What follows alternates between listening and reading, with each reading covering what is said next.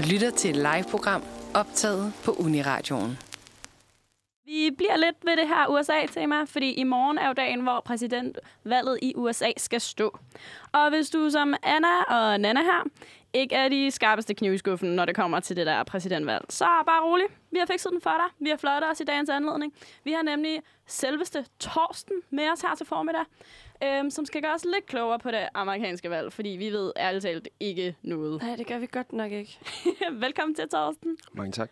Du læser statskundskab på 5. semester. Det gør jeg i hvert fald. Hvordan, øh, hvordan ender man med at læse statskundskab? Hvad, hvad kan det?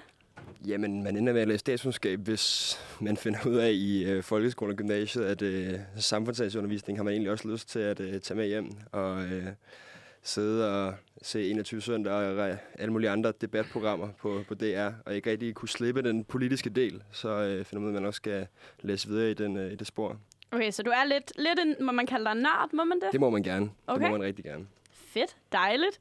Du skal gøre os lidt klog på det her præsidentvalg. Hvad fylder det noget for dig som statskundskabsstuderende? Er det noget, I, er det noget, I snakker om derude? Altså, det, det fylder rigtig meget, synes jeg. Øhm, nu er vi jo ikke så meget på campus på grund af corona, men, øh, men altså, debatten den kører, og vi øh, ja, øh, tester hinanden i, i viden, og vi, øh, vi spiller jo lidt smart over for hinanden, og, og derfor er det jo vigtigt at, at følge, følge godt med, så man øh, er opdateret på, hvad der sker. Okay, så en statskundskabsfest hjemme i en corona med det lejlighed lige nu, det er simpelthen øh, en god politisk debat. Ja, det er et ubehageligt sted. Ja. jeg tror i hvert fald ikke, mig og Anna vil have det særlig fedt i den lejlighed.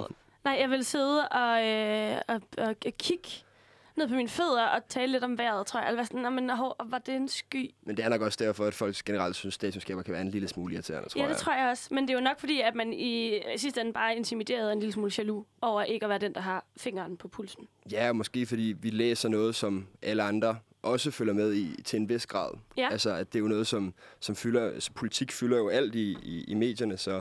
Og når man så har den teoretiske vinkel på det også, så øh, kan man ligesom noget mere på det, så det kan nok godt være lidt irriterende, fordi man så ikke taler om andet end det Nej. i virkeligheden. Nej, Jeg tænker også, at vi vil have svært ved sådan... Altså, jeg har tit den der med politik. Grunden til, at jeg går ind i det med så mange mennesker, også fordi jeg, jeg, jeg ved ikke så meget. Så jeg holder mig helt fra det, bare fordi jeg er bange for at sige noget forkert. jamen sådan har jeg det også. Altså helt klart. Og det der med at komme til at virke dum, Ja, det er noget, jeg rigtig gerne vil prøve at undgå, så derfor holder man sig bare fra det. Men er det ikke også på mange måder intimiderende at være statskundskaber, fordi der er vel et enormt pres på, at man ved ting. For eksempel i dag antog vi jo bare, at du kendte noget til præsidentvalget, fordi du læser statskundskab. Jo, jo, men, men det gør man jo også. Så det er jo, altså, man, man læser jo om de her øh, bølger og om, om kan man sige, trumpificeringen af politik og populisme og alle de her ting. Så man, mm. man har jo et, et teoretisk grundlag, men jo, man skal jo man, man skal hele tiden være nyhedsopdateret, og øh, man er på en, mange måder sådan en, en kilde for ens venner til lige at opdatere på, hvad er det lige præcis, der sker øh, med Trump nu? Hvorfor, hvorfor siger han det her? Og Ja. hvad, hvad er det lige, der rører sig i de her forskellige Vi kredse? snakker præsidentvalget i Manfred på Uniradioen.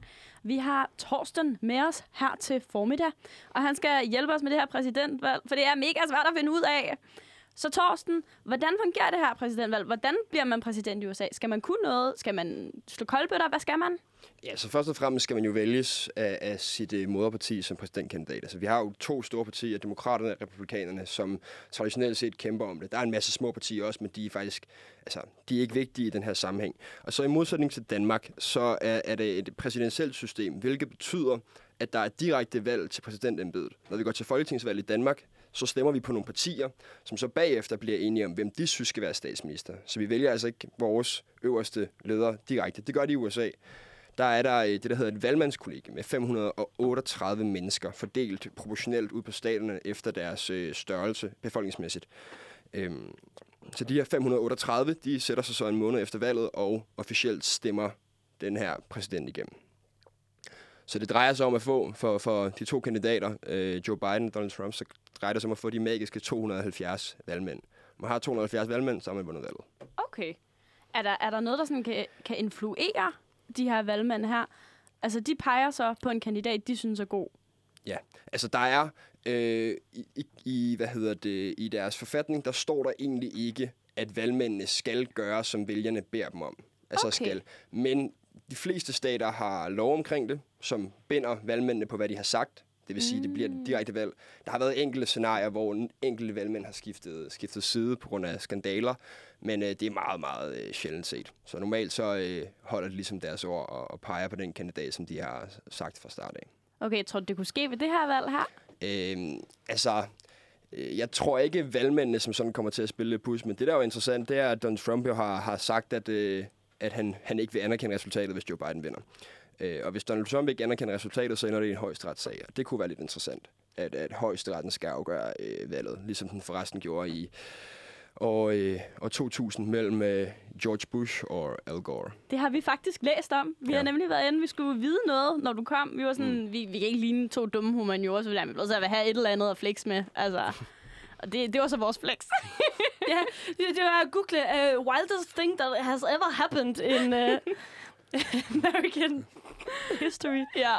Og det var så det, vi kom frem til. Ja, lige præcis. Jeg tror ikke engang rigtigt, vi fandt ud af, hvorfor det egentlig skete. Jeg tror bare, vi var sådan noget sygt nok, at det var højesteretten, der Ja. lige afgjorde det. Ja, men det er nok ikke, det er ikke utænkeligt, at det bliver øh, nogle, nogle vilde scenarier også øh, efter i morgen. Altså, øh, våbensalget er eksploderet i USA de sidste par uger. Nej. Øh, de kører endnu flere våben, end de nogensinde har gjort. Hvorfor, tror du? Øh, Ja, fordi de forbereder sig på, øh, På på gade, gadekampe i den ene eller anden art. Altså, øh, jeg så lige i går, at øh, i Washington D.C., der er alle butikker begyndt at banke øh, spånplader op foran Ja. deres vinduer. Det er godt. Øhm, så, og, og, og, og man kan sige, der har jo været nogle, nogle insinueringer fra, fra Trump om, at øh, det kommer ikke til at gå stille for sig, hvis øh, Joe Biden øh, går hen og vinder.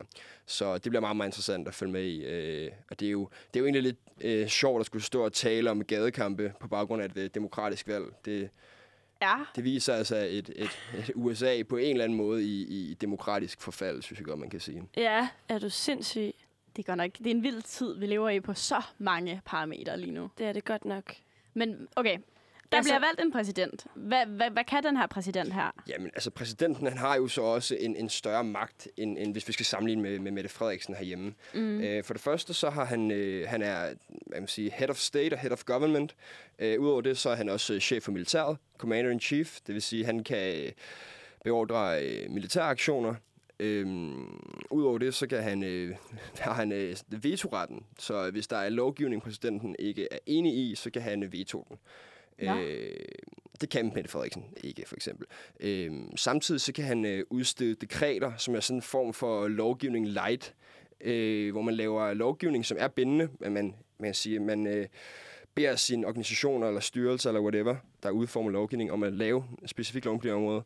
Øh, det er ikke helt øh, lige så omgribende, som lovgivning er, men for eksempel Obamacare, er, som Obama jo indførte det her sundhedssystem, det er, hvad hedder det, fra start af ført igennem som et dekret, vedtaget udelukkende af præsidenten. Okay. Men har Trump så indført nogle spændende dekreter eller et eller andet, som... Øh, altså, de har jo, det er jo faktisk en ting, de gør meget brug af, fordi det er jo sådan, at øh, normalt, så, øh, eller der er jo en præsident, og så er der to kamre. Der er repræsentanternes hus, øh, som er valgt proportionelt efter antal øh, borgere i din stat, så Kalifornien har 53 repræsentanternes hus for eksempel, og der er i alt 435. Og så er der senatet, hvor der er øh, 100, det vil sige, der er to for hver stat. Øh, lovgivningen skal vedtages i begge kamre. okay. Men det er ikke øh, uset. For eksempel lige nu, der er der en republikansk øh, præsident, men en demokratisk repræsentanternes hus og et republikansk senat. Det vil sige, der bliver blokeret meget lovgivning. Og det gør egentlig, at der kommer sådan en låst situation, og derfor har man fra start af lavet den her forfatningsmæssige øh, metode til, at præsidenten kan handle sådan enrådigt på, på nogle øh, områder. Ej, hvor er det vildt, at han bare kan det. Det synes jeg er så sindssygt at tænke på. Altså, Men der er det også væsentligt at huske, at det ikke kun er... Altså det er ikke Donald Trump, der kun har gjort det. Obama for eksempel, lige før Donald Trump kom på, der fik han fyret rigtig mange øh, dekreter af. Øh, og, og Trump har med garanti gjort det samme. Det er meget, meget almindeligt i, øhm, ja, i amerikansk politik, at de udnytter den her mulighed. Fordi at der kommer det her gridlock i systemet, mm. hvor de blokerer for hinanden. okay, nu synes jeg jo, jeg har boet lidt i USA og sådan øh, i Kansas, og det er jo en meget sådan Trump-tilhængerstat. øh, mange interessante typer, man møder, og også rigtig mange gode mennesker, man møder. Så jeg synes sådan, typisk, der er sådan en stereotypisk sådan forståelse af, at folk, der er tilhængere af Trump, er typisk fuldstændig batshit crazy. Mm. Mm. Øhm, og den synes jeg jo lidt, jeg fik rigtig malet til jorden, da jeg var i USA. Men sådan, er der sådan et eller andet i forhold til, sådan, der virkelig skiller vandene imellem Joe Biden og Trump? Sådan, hvad der, hvad, hvad siger man, mærkesager er? Ja, altså Joe Biden er jo væsentligt mere øh, venstreorienteret, end Donald Trump er, også i amerikanske standarder. Øh, der er nogle beskyldninger for at være socialist. Det synes jeg på ingen måde, man kan sige. Han er trods alt stadig demokrat og, og relativt moderat, men alligevel mere venstreorienteret end Donald Trump. Så man kan sige, de, de, hvis man skal skille på den her venstre-højreorienterede, så er Trump på den højreorienterede, og Joe Biden på den venstreorienterede. Men det, der er interessant ved, ved det her valg, det er, det er ikke blot et valg på politik. Det er ligesom et valg på person. Altså, fordi Donald Trumps politik skræmmer egentlig ikke særlig mange republikanere væk, tror jeg. Mm. Altså, han går ind for lavere skat, hårdere immigrationsregler, trade war mod China, øh, USA først, amerikanske interesser. De ting er egentlig ikke super øh, kan man sige, problemfyldte for republikanere. Problematikken er jo hans person. Den måde, han mm. taler med andre mennesker på, taler til andre mennesker på, hans, øh, jamen, altså hans, hvad kan man sige, ikke statsmandsagtige adfærd. For eksempel, da han aflyser sit besøg i Danmark, bare sådan ud af det blå, fordi de kan sælge Grønland til ham, ikke? Altså, det er jo det er de her ting, og det, og det ved Trump godt. Ja. Og derfor forsøger han jo at gøre det til et valg mellem øh, den, Donald Trump og Sleepy Joe. Fordi mm. øh, Joe Biden jo bliver skudt i skoene at være øh, senil og være for gammel til at varetage embedet. Øh, han har lidt problemer med, at øh, ordene flyder sådan lidt underligt ud af munden på ham nogle gange, og han ser gammel ud. Og det forsøger Donald Trump selvfølgelig at udnytte. Og derfor øh, har Trump jo også øh, ja, til hans rallies begyndt at, danse, for ligesom både for at, at lave en sjov gimmick, som folk kan dele på øh, TikTok og Instagram og hvad andre, øh, alle mulige andre platforme, øh, men også for at illustrere, at han ligesom er ovenpå fysisk. For det har det her valg også handlet om. Mm. Og apropos det, så har vi jo været inde og google, hvilke kampagnesange de to politikere henholdsvis har. Øhm, og jeg tænker, om det ikke lige er på tide, at vi lige får hørt, der er noget Trumps valgsang. Øh, for den har jeg jo sindssygt optur over. fordi det er så dumt. Ej, jeg ved ikke, om man må være farvet i radioen. Det må man gerne. Det må vi godt have. Jeg synes, det er meget åndssvagt. Det er jo kun en sang, det her. Det er kun en sang. Det er ikke hans politikerholdning. Det er det ikke. Nej, nej. Absolut ikke. Det er vigtigt at understrege. Nu skal vi i hvert fald høre YMCA med Village People. Så er vi tilbage. Du lytter til Manfred på Uniradioen med Anna, Nana og Torsten i dagens anledning. Vi snakker præsidentvalget, og vi skal blive endnu klogere. Så Torsten, hvad, hvad skal man særligt holde øje med, når valget bliver sendt i morgen? Jamen, altså det, det er altid afgørende ved de amerikanske valg, det er udfaldene i svingstaterne. Fordi der er jo, øh, man stemmer jo i sin egen stat, og så bliver det lagt sammen i det her valgmandskollegie. Og der er nogle stater, blandt andet Kalifornien og New York, som, som er givet på forhånd. De bliver demokratiske, det er der ikke nogen tvivl om. Men øh, svingstaterne, øh, de er altid afgørende. Det er dem, der ender med at afgøre valget. Og i år er det lidt interessant, fordi Texas øh, ser ud til at blive en svingstat. Texas er normalt ultra-republikansk, stemmer altid republikansk, har gjort det i mange, mange år. Men de har altså 38 valgmænd, som er en, øh, en ret stor stat. Øh, og så, så vinderen af den stat kunne højst sandsynligt godt gå hen og blive vinderen af valget. Øh, og normalt holder man også øje med, med Florida, Pennsylvania øh, og Ohio, som, som typisk også er svingstater. Og samlet der, der er der næsten 70 valgmænd at, at komme efter. Øh, så, så det er ligesom dem, der ender med at afgøre valget, som, som oftest. Mm. Er der sådan, kan man se, hvis man så et kort over USA, kunne man så sidde sådan og tænke sådan, okay, øh, det er alle sådan Midwestern states, der der er republikanske eller demokratiske? Er der sådan ja, kortmæssigt, ja, det, man kan det, se det en kan forskel? Du godt. Altså, vestkysten stemmer altid demokratisk stort set, og nordøst området, hvor der er jo mange, altså rigtig lille område, men, men meget befolket. Øh, det vil sige, de har mange valgmænd deroppe, de stemmer øh, demokratisk. Og så Midwesten vil, vil typisk stemme, hvad hedder det, republikansk, ja. Og så, mm. øh, ja, Florida, the Sunshine States, er altid øh, op for grabs, og den plejer øh, typisk at afgøre præsidentvalget. Man kan sige, den, der vinder Florida, vinder typisk, øh, typisk valget. Okay. Men det ændrer sig så lidt i år, når, når Texas ser ud til at være, være en svingstat også. Øh, man skal huske på, Altså, det er jo meningsmålinger. Jeg vil jo nødt stå som statskundskaber og sige, at meningsmålinger ikke er retvisende, men sidste, sidste år, eller sidste gang, der var valg, var de ikke retvisende. Øh, og det kan jo handle om, at øh, for det første, der kan være noget, øh, noget bias i at sige, at man stemmer på Donald Trump. Det er måske udvisket lidt nu, i og med, at han har været præsident. Men, øh, og så kan det handle om, at stemmeprocenten er sindssygt lav i USA. Altså, man skal huske på, at det kun er 55 procent, der normalt stemmer ved nationale valg. I år ser det så ud til at være øh, altså, den højeste stemmeprocent nogensinde. Øh, og det tror jeg er, er affødt af, af, af coronakrisen, som har bragt den amerikanske økonomi, som ellers gik rigtig, rigtig godt. Nogle vil mene takket være Donald Trump, andre vil mene på grund af Obamas fundament. Det har jeg ikke lyst til at, at gå ind i. Men, øh, men coronakrisen har ligesom smadret øh, USA's økonomi. Øh, rigtig mange arbejdsløse. og så har der været alt, det her Black Lives Matter fra i sommer, øh, hvor man må sige, at øh, Joe Biden og Donald Trump valgte to meget forskellige tilgang til det. Og jeg, jeg vil sige, hvis, hvis Joe Biden ikke formår at engagere hans demokratiske vælgere, som 9 ud af 10 sorte stemmer, stemmer demokratisk normalt, øh, ikke formår at engagere nok af dem, så øh, synes jeg, man har spillet for lidt som øh, demokratisk parti. Ja. Altså det, der er sket sidste års tid, det, det altså, giver en, kan man sige, perfect feel for, øh, for demokraterne til at, til at vinde valget. Okay, så hvad er, hvad er dit take? Hvis vi skulle, øh, hvis vi skulle atse lidt, hvad, hvor, hvor tror du, vi ender? Jamen, altså lige nu, jeg sad lige og kiggede på nogle meningsmålinger i går øh, for Real Clear Politics, som er det, jeg normalt øh, vil kigge i. Der står Joe Biden til at have 216 sikre valgmænd, og Donald Trump står til at have 125 sikre. Så er der jo selvfølgelig alle dem iblandt op for grabs. Øh, men jeg tror, at Joe Biden han vinder en øh, smal sejr, men ikke mere end en smal sejr. Fordi jeg tror, det bliver væsentligt tættere øh, øh, end vi tror. Jeg tror, der kommer til at være nogle af de afgørende svingstater, som falder ud til Trumps fordel. Mm. Så, øh, men jeg tror, at Joe Biden ender med at tage den i, i sidste ende. Så det bliver nervepirrende. Ja, det bliver mega nervepirrende, og jeg er ret sikker på, at når vi står op onsdag morgen, så har vi ikke resultat. Fordi Nå, det, for det første bliver det meget, meget tæt, og udover det, så er der jo den her med, at øh, om Trump vil anerkende valget. Så jeg er ret sikker på, at øh, resultatet bliver blive trukket i langdrag. Mm. Øh, med mindre, det er meget, meget tydeligt. Ja. Altså med mindre Joe Biden vinder kæmpe stort. El, Okay. og, ja. Må jeg lige spørge, hvad er det der med, om Trump vil anerkende valget? Jamen, det er jo fordi, at du skal jo i virkeligheden, øh, ligesom vel som i Danmark, så skal mm, Lars Lykke op til dronningen og anbefale hende, der skal have lov til, eller personer skal have lov til at køre dronningerunderne, hvor man mm. vælger øh, regeringen. Det samme skal Donald Trump i virkeligheden. At han skal også op og give posten videre. Øh, og det kan han så godt blokere for, indtil højesteretten højst sandsynligt slukker for ham. Men, men den- man kan godt trække det i langdrag. Han vil, der har jo været alt det her med, om jeg har hørt, men, men der har været med brevstemmerne. På grund af coronakrisen, så er der flere, end nogensinde der stemmer per brev. Nå Og ja. det mener Donald Trump kan skabe en masse fraud og en masse snyd og hoax og hvad han ellers kan bruge af flotte Åh, ja. ord. Sådan er det jo, når man Øh, selv snyder. Ja.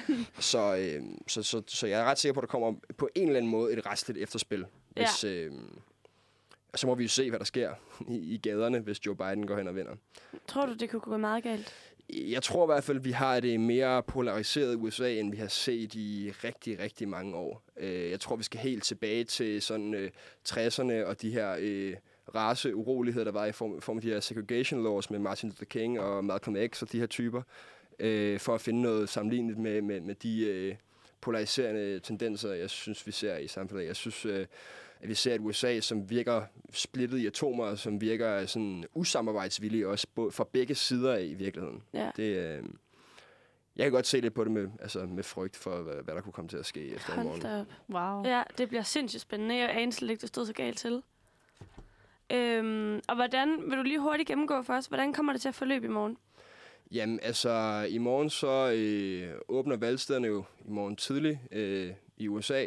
Der er jo allerede rigtig mange, der har stemt, fordi der er det her early voting system, så man kan stemme tidligere, øh, som er lidt mere udvidet, end vi har det herhjemme. Men øh, de åbner, og så lukker de en gang hen ad aftenen, tror jeg det er klokken 8, og så begynder man jo at stille stemmer op. Øh, hvis man har lyst til at følge med, så blænder DR op øh, klokken halv 10 for deres øh, valgstudie med alle deres øh, store politiske kanoner Mm-hmm. kører øh, til klokken 1.